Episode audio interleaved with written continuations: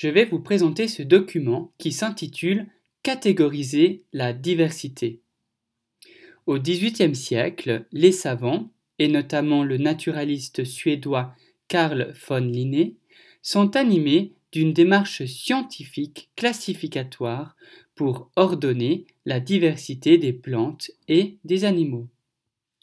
Selon ces scientifiques, nommer les choses permet de se rendre compte de la richesse du monde. C'est pour ça qu'Ernst Haeckel, un des premiers scientifiques qui s'est intéressé à cette question, a créé un arbre du vivant avec trois règnes que vous pouvez visualiser ici, le règne des animaux, des végétaux et des champignons. Une fois qu'on s'est intéressé aux plantes et aux animaux, on a commencé à s'intéresser à l'être humain, à l'homme. Peu après, avec la naissance de l'anthropologie, les scientifiques vont s'intéresser à ordonner la diversité des êtres humains de l'ensemble de la planète en différentes races à partir des différences physiques qui ont été observées.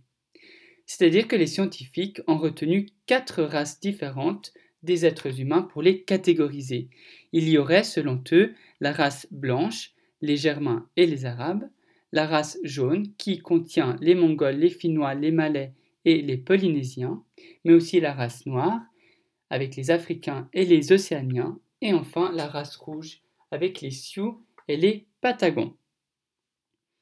Aujourd'hui, ce qu'on retient de cette catégorisation, c'est principalement l'opposition entre les personnes blanches et les personnes de couleur, les personnes noires.